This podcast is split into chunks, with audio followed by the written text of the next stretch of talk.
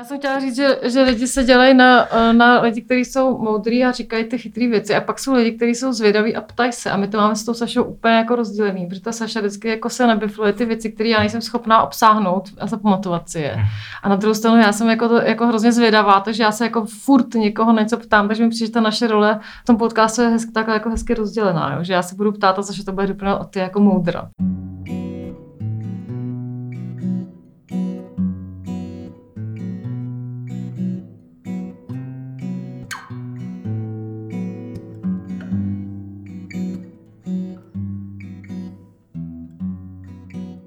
Zdravíme vás, posluchači podcastu Fitofilia, ve kterém si povídáme hlavně o kytkách. Já jsem Saša.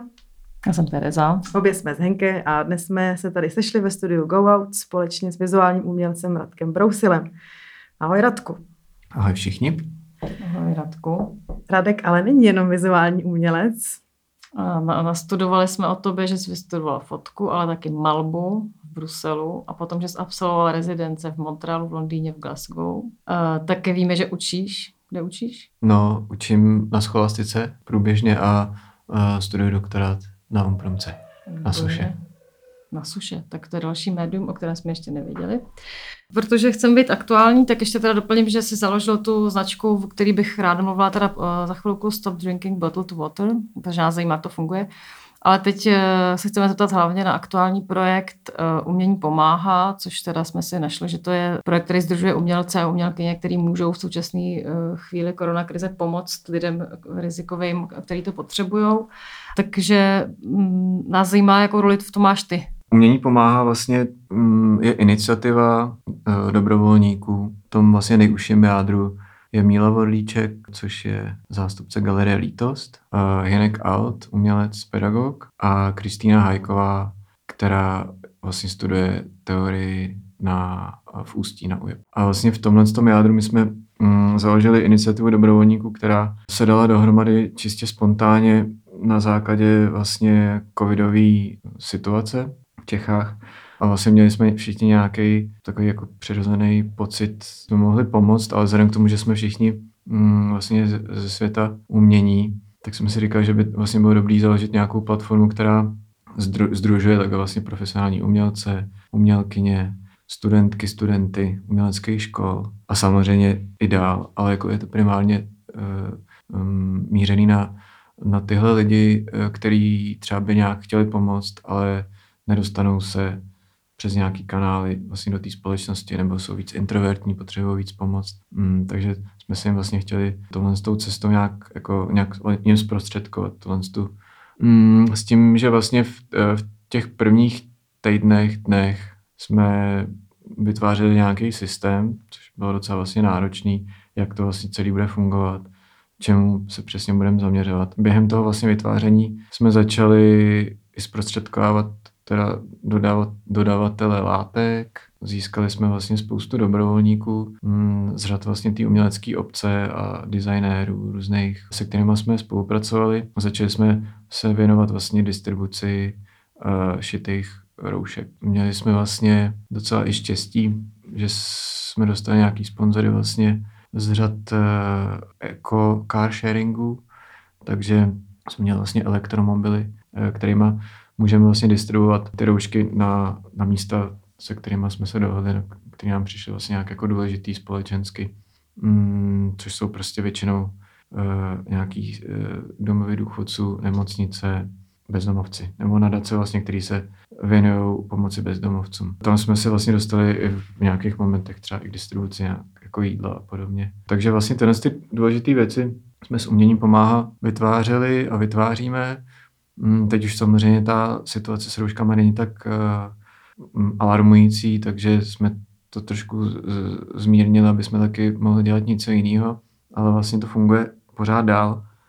A teď se vlastně nějak jako rozjíždíme, kam, kam budeme směřovat. A teď jsme měli vlastně první, první akci vlastně, která nám přišla taková smysluplná, čehož se vlastně zúčastnil i Henke. Z toho jsme měli hroznou radost, Mm, jsme se dostali přes Luci Drdovou k vlastně bohnický léčebně, kde se schraňují vlastně seniori z domovů důchodců, kde nějaká, uh, nějaký zrovna jako urgentní vývoj covidu, takže se musí dezinfikovat celý prostory a oni na základě toho vlastně odvezou část těch seniorů někam. A tady to místo se vlastně objevilo v Bohnicích, v jednom pavilonu, který byl volný a bylo potřeba ho nějak skultivovat. Takže to bylo skvělé, protože se to přihlásilo spousta šikovných lidí a mm, z takového jako neutušeného prostředí se vytvořil docela jako vlastně příjemný prostor a jak s těma uměleckými dílama, které jsou tam na zdech vlastně nějaký uh, výzdoby, tak s těma uh, květinama, které tam jsou teď, které vlastně jsou jako velmi důležitý detail přijde mi tam takový, takový vlastně živý sochy. Se to také vlastně dofinalizovalo a myslím si, že to je zrovna cesta, jako která mi přijde nějak smysluplná, prostě řešit, no, vyplňovat vlastně takovouhle roli ve společnosti. Mm, a bylo vidět, že tam je vlastně spousta lidí, kteří to hrozně bavilo a měli z toho radost, takže to nám přišlo vlastně skvělý k směřování. Takže doufáme, že tak bude pokračovat dál. Viděla ještě takovou poznámku, viděli jste také reakce těch lidí potom, jako těch eh, lidí, co tam fakt přišli a byli tam, trávili tam v tom prostoru, byli se konfrontovaní přímo s těma jako klientama nebo s těma lidma, co to tam jsme, jako přišli? To jsme ještě nebyli, ne. protože ono to je vlastně, ono to bylo hodně narychlo. Teď vlastně by se tam teprve měli nějak svážet, takže uh, to samozřejmě bude mapovat. Ono je tam důležité i o některé ty kytky se starat dál, protože jsou zasazený nově čerstvě, takže je tam důležité za několik týdnů si přijít podívat, takže myslím, že určitě uh, se tam dostaneme. Hlavně to vlastně bylo celý komunikovaný přes Červený kříž, který jsou teda úplně neuvěřitelný. To bych chtěl taky vlastně zmínit. A to jako kam se na ně hrajeme my, to je fakt jako velký, velký úsilí, takže to vás budu informovat příště, jak to dopadlo. No ty jsi říkala, že z toho má, jste měli radost, tak to je přesně to, co tady mám poznamenaný, že nám to udělalo taky radost a udělalo nám radost taky to, že vlastně jste, že vám přišlo úplně v pohodě a fajn ukázat i tu jejich ozdravnou funkci vlastně v souvislosti s tím uměním. Jako myšlenka toho, že ty rostliny sami o sobě, teď nejsme na žádný rovině jako EZO, ale prostě, že i rostliny můžou působit pozitivně na lidskou psychiku a třeba nějakým způsobem jakoby ty lidi pozvednout, co vlastně stejně jako umění. Tak to mi přijde hrozně fajn. No. To je hezký, to má taková dojemná uh, o tom, jak je solidarita a, a vzájemnost důležitá v lidské společnosti. A já bych chtěla navázat teda, než ještě úplně se dostaneme k rostlinám, když my se k ním asi dostaneme záhy, uh, aby se nám teda vysvětlil ten projekt nebo značku, teda Stop Drinking Bottled Water, protože já když jsem se dívala na tvůj Instagram a na profil tady toho, uh, tady té iniciativy, nebo jak to nazvat, tak jsem uh, z toho získala dojem, že to je nějaká jako módní upcycling značka, která šíří nám teda příjemný jako enviro poselství Stop Drinking Bottled Water, tak jestli bych mohl říct teda, co, co to je, jako za, uh, jestli jsem to špat, špatně nebo správně pochopila. Myslím, že to pochopila docela správně. je to uh, vlastně uh, upcyclovaná platforma pro šíření nějakého, nějakého vzkazu společnosti. Zatím je to limitovaný na tenhle ten vyložený jakoby termín jeden, uh, Stop Drinking Bottled Water. A celý to vlastně vychází z, z, vlastně z výstavy Vietnámy, kterou jsem dělal v Glasgow uh, někdy v roce 2017. Celá ta problematika byla ohledně řezaných květin, ale vlastně jedno velký důležitý téma součástí tohle všeho je samozřejmě distribuce vody, nebo voda jako taková.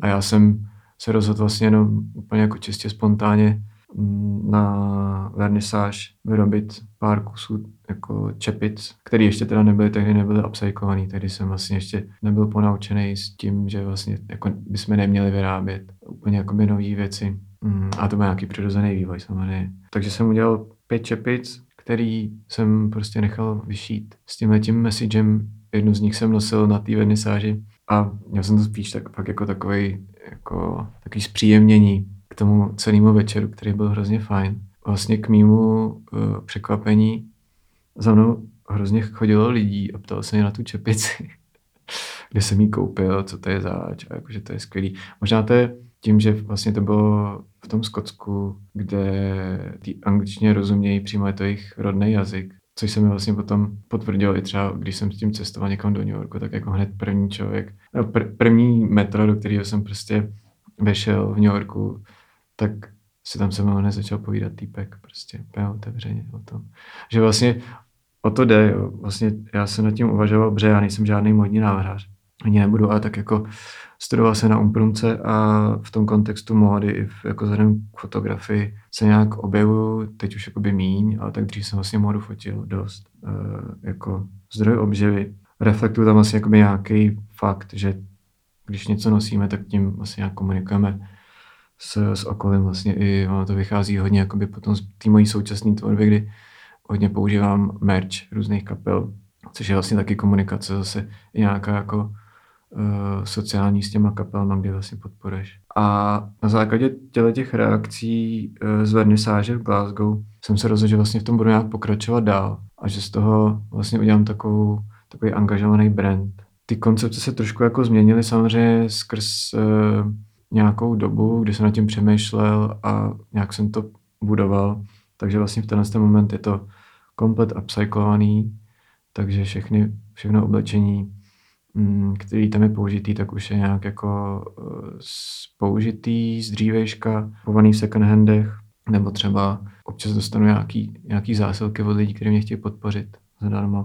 A líbí se jim vlastně ta iniciativa toho, toho brandu. My jsme potom možná mohli říct, jestli stačí podívat se na ten tvůj eh, Instagramový profil, kdyby někdo slyšel a měl doma něco, co může darovat, že vlastně to je docela dobrý eh, podnět k nějaký akci. Tak eh, jenom. Tenhle ten moment, s tím mám vlastně nějaké jakoby plány dál, kdy se budou pravděpodobně měnit i ty claimy uh, na tom oblečení, uh, což ale samozřejmě teď uh, trošku nabourala ta covidová pandemie a já jsem měl na rezidenci vlastně do zahraničí, kde jsem s tím měl pracovat, tak uvidíme, jako jestli to nějak dopadne, ale pravděpodobně to bude jenom posunutý dál, takže asi jo.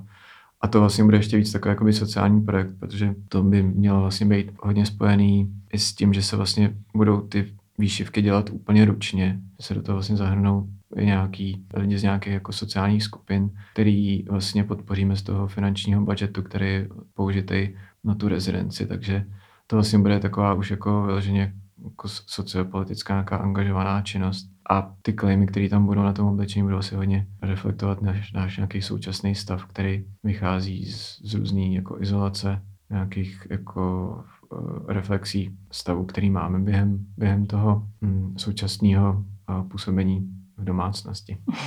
Můžu teda ještě, když jsme o tom začali mluvit, tak jsme o Red Naomi, tak se dostáváme pomalu k tomu našemu rostlinnému tématu.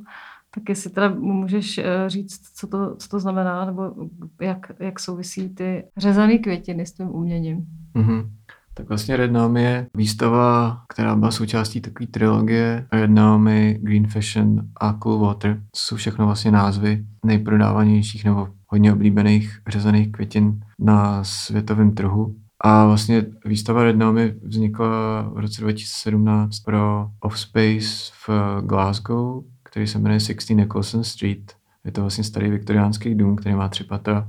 A já jsem na základě vlastně podpory Českého centra v Londýně a Tereze Podobný vlastně se dostal do komunikace s tím tím prostorem. Díky jejich podpoře vlastně z Českého centra se mohl z toho vytvořit jako mikrorezidenci, na základě který se vlastně vytvořil obsah celé té výstavy. Mm, a tam vlastně vyšel z toho, z té rezidence vlastně i film, který jsem dělal ve spolupráci s Krištofem Hlůže, což je kameraman, a se kterým vlastně nějak spolupracuju kontinuálně.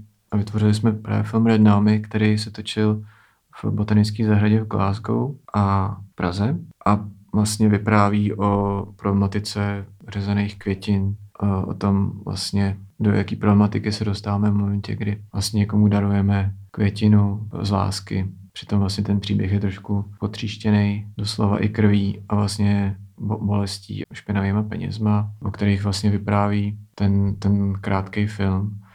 Zároveň vlastně se tam dostáváme i do těch botanických uh, zahrad, které jsou zase spíš o nějakým ještě starším tématu, který jsem tam se snažil propojit a to je vlastně nějaký skrytý rasismus ve, uh, ve, ve fotografii ve společnosti. A tady vlastně přes tu botanickou zahradu jsem se dostal takovou přesmičkou vlastně k těm, k těm koloním. To Glasgow tam hraje velkou roli v tomhle tom, ale já samozřejmě k tomu musím uh, mít ten komentář jako velmi střízlivý a opatrný, vzhledem k tomu, odkud jsem. Eh, tak jsem vlastně použil ty květiny k tomu, protože vlastně každá ta květina, která v té botanické zahradě je, od někud pochází a byla tam nějak donešena. Když se bavíme o ekologické produkci, jaký máš teď vlastně osobní k tomu přístup? Tam to primárně třeba vychází z toho, že když někomu dávám kytku, tak většinou mm, ta kytka je buď v květináči, aby tomu člověku prostě vydržela a má tu vzpomínku vlastně na furt. A, a když už to je nějaká řezaná květina, tak většinou vychází z,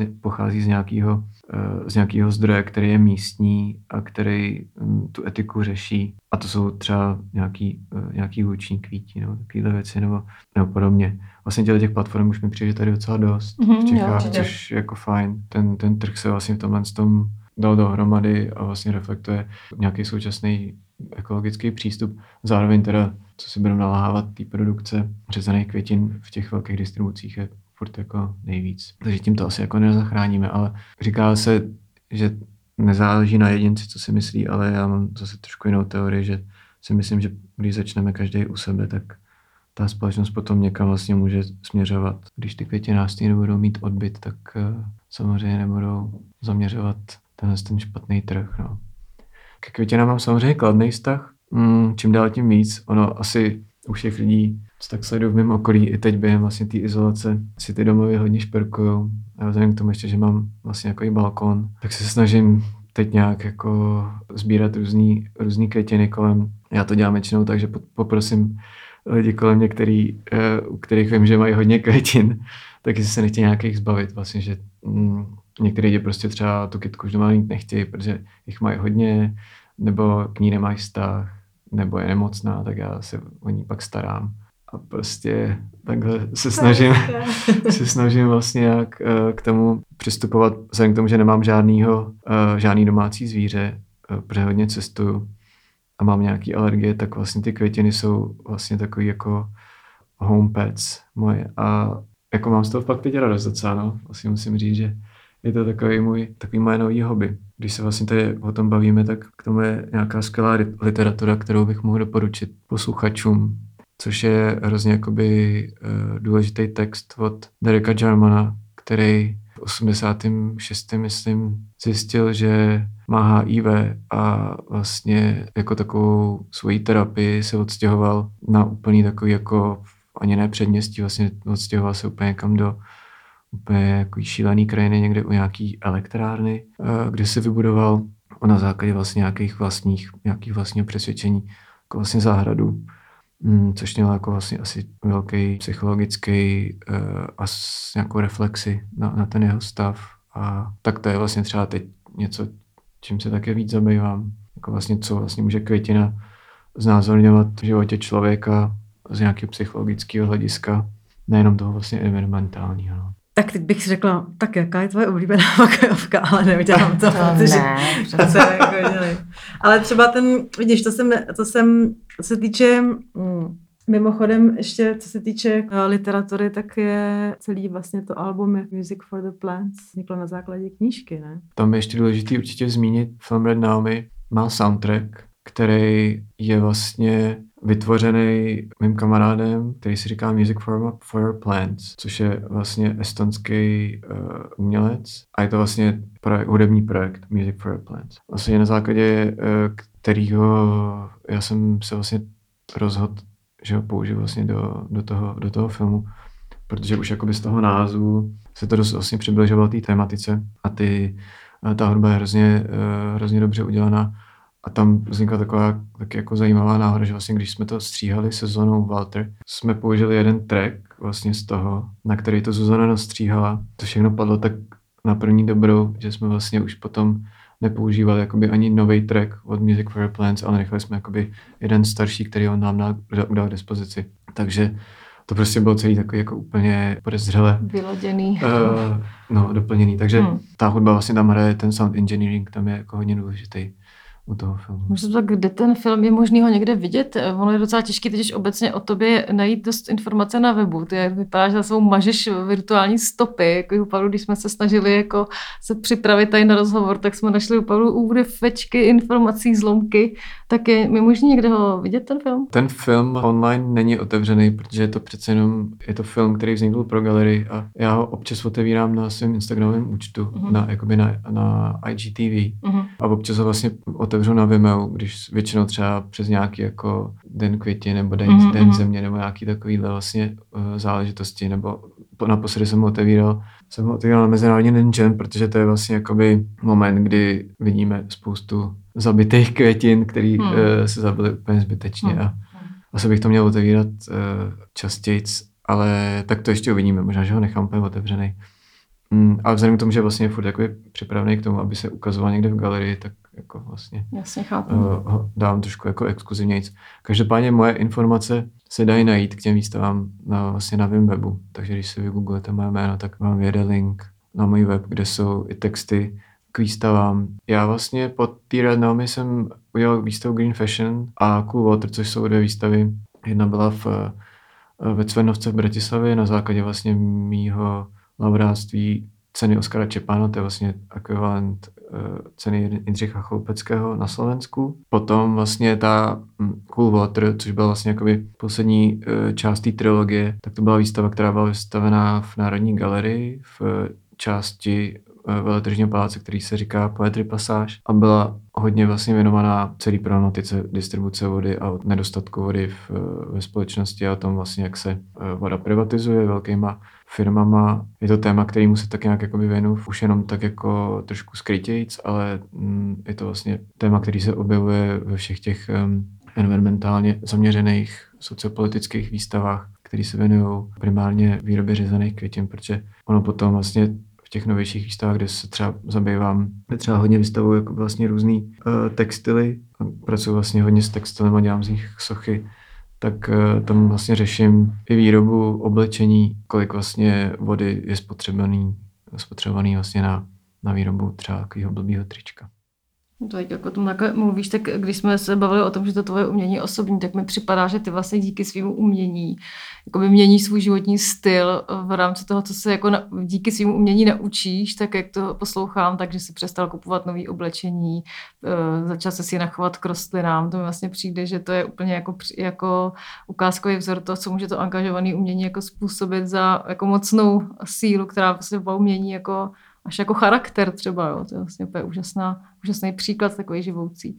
No ještě ta, když se bavíme o tom environmentalismu a, a o rostlinách, tak e, co ty botanické zahrady, to je taky taková otázka, ty hodně věcech přemýšlíš a, a Letmos tady zmínil tu koloniální minulost botanických zahrad, tak máš k botanickým zahradám jaký vztah? Tak jsou takový paláce, takový chrámy, jako vzhledem k tomu, že já nejsem věřící, nechodím moc do kostelu a když jdu do kostela, tak je to vlastně z nějakého jiného mm, důvodu, než že se jdu zpytovat ze svých hříchů. Tak chodím vlastně do těch botanických zahrad k nějaký kontemplaci, nějakýmu se vlastně jakoby přibližování té přírodě vzhledem k tomu, že nejsem jeden z těch šťastných lidí, kteří mají chalupu nebo chatu. Takže když nemůžu někde běhat v lese, eh, jsem zrovna v městské krajině, tak vlastně hodně rád chodím mm, do botanických zahrad. Eh, když jedu třeba na rezidenci někam do zahraničí, tak vlastně vždycky jdu do, eh, do botanické zahrady, protože to je pro mě jako nějaký, nějaká reflexe vlastně i té architektury, té společnosti, v které se zrovna nacházím, což je zrovna důležitý zmínit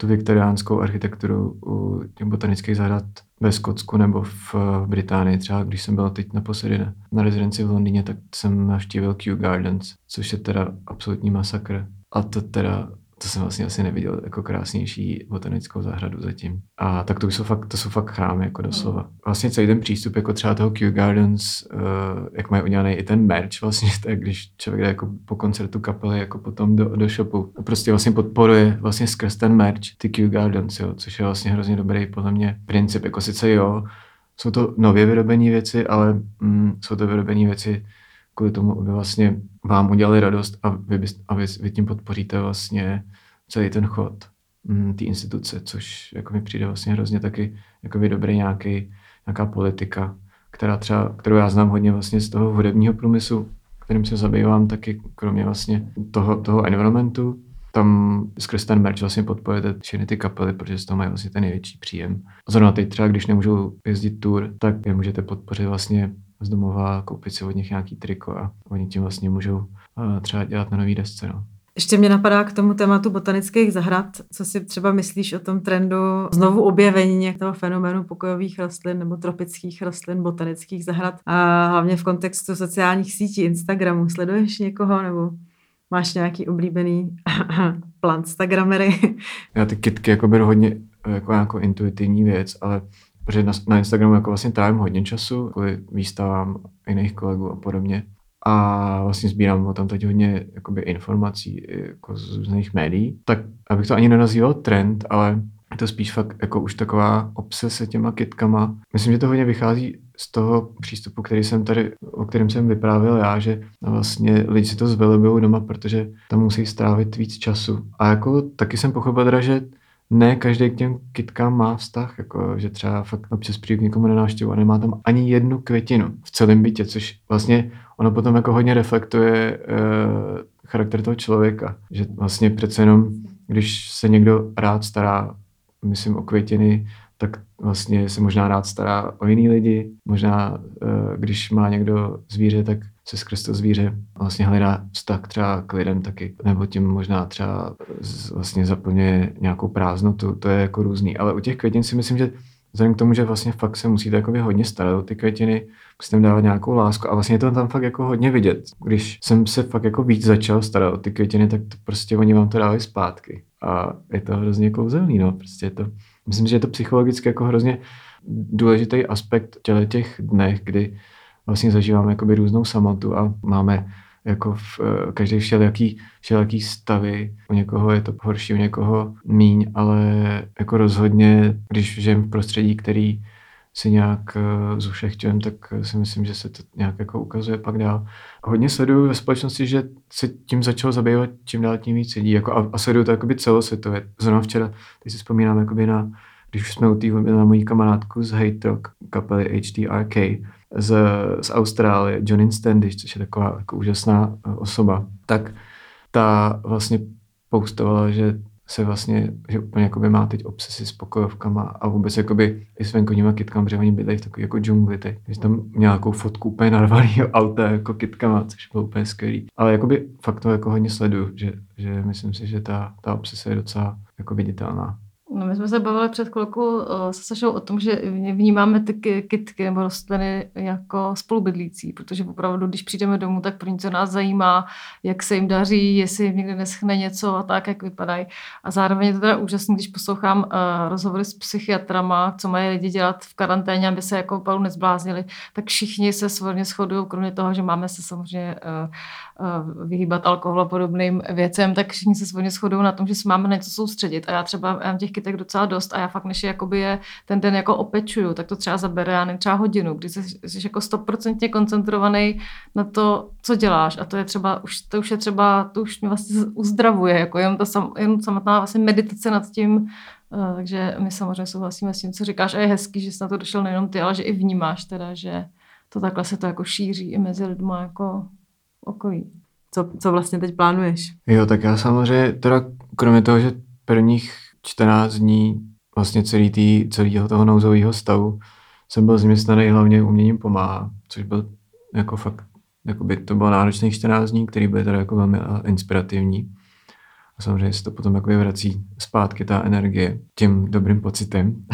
tak, eh, ale já jsem si pak musel dát trošku pauzu, tak nějaký self-care, protože tam je hrozně nebezpečný. Se člověk jako dostane do nějakého eh, stavu převaření a úplně se oddělá takže rozhodně jsem nechtěl vyhořet, takže jsem si dal trošku zase nějaký odchod. Odjel jsem, odjel jsem na pár dní do lesa, což mě vlastně docela načerpalo. No ale když teda vlastně se nevěnem umění pomáhá, tak já samozřejmě eh, se furt věnuju tvorbě, snažím se naštěvovat ateliér pravidelně, což vlastně taky docela jako pomáhá vlastně v nějakém udržení jako režimu. A mezi tím vlastně pracuji na jednom projektu, který už trvá delší dobu a ještě furt vlastně jako není venku a asi ještě chvíli venku nebude, ale a já to nechci úplně zakřiknout, protože uh, jsem hodně pověrčivý, takže nebudu úplně mluvit konkrétně o tom, co to je, ale bude to vlastně zahrnovat um, nějaký můj současný přístup k tvorbě, moje uh, poslední, mých posledních pár výstav, které um, byly věnované hodně vlastně nějaké jako nostalgii po 90. letech, o tom vlastně, v čem jsem vyrůstal, zároveň tam je furt vlastně jako reflektovaná nějaká etika, ekonomika, ekologie a je to vlastně ale v nějakém, nějakým víc jako emotivním přístupu. Hodně se tam vlastně reflektuje můj nějaký vztah k hudbě, k tomu, co jsem vlastně, čím jsem prošel v 90. letech, co mě vlastně jakoby hodně ovlivnilo a to jakoby aplikuje do nějaký současný, nějaký eskapistického eh, stavu společnosti, do nějaký jako, eh, nechci používat to slovo, protože už je takový jako trošku přeužívaný, ale jako apokalypsa, ale je to prostě vlastně trošku jako takový temný projekt, který se ale snažím trošku jakoby odlehčovat taky, aby tam byl vlastně nějaký, tam má nějaká linka eh, nadhledu No a celý to bude vlastně, jako co se týče média, tak to bude vlastně jako asi hodně obsáhlý uh, do různých odvětví. Nebudu úplně prozrazovat, co, ale myslím si, že se vlastně skrz to vracím i zpátky k hudbě jako k nějaký tvorbě hudby, což vlastně je takový návrat trošku od té naší kapely Videos po několika letech, kdy Na vlastně... to jsem se přesně chtěla zeptat.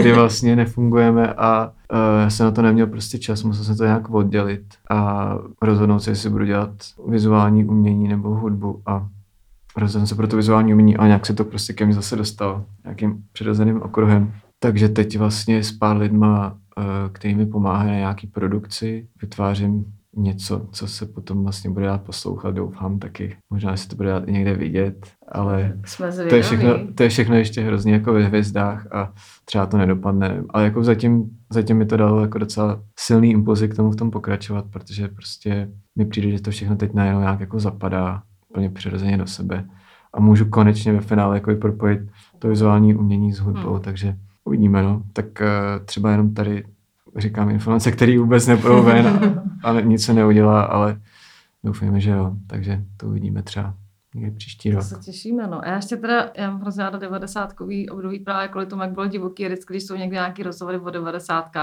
tak eh, to prostě úplně zuřivě poslouchám, miluju to. Tak mě teď zajímá, jaký ty kapely, jsi mluvil o tom, že se pouštíš ty 90 kapely. Já si nevím moc představit, jak posloucháš 90 kapely. Tak mě zajímalo, jako, jaký třeba to jsou. Jako, já si to fakt nevím vůbec jako představit. Já myslím, že bude úplně jednodušší, když lidi půjdou na Spotify a zadají si moje jméno do Spotify, měl by jim vejít můj profil a tam jsem vytvořil vlastně teď během uh, té covidové izolace playlist indie emo kapel, který jsem poslouchal v 90. letech a který, který vlastně ovlivnili celý můj vlastně současný život, ke kterým jsem vlastně fakt jako vracím dál. Kromě toho, že poslouchám samozřejmě jakoby současnou hudbu. Mm, To je tak jakoby osobní nějak napojení, že se vlastně k tomu furt vracím. A tam je docela velký playlist, který jsem na- nazval This is, For Me This is Heaven, což vychází z textu uh, vlastně kapely Jimmy Eat World, která je třeba jedna z nich. A je tam playlist, který má asi 150 songů a má to kolem 9 hodin.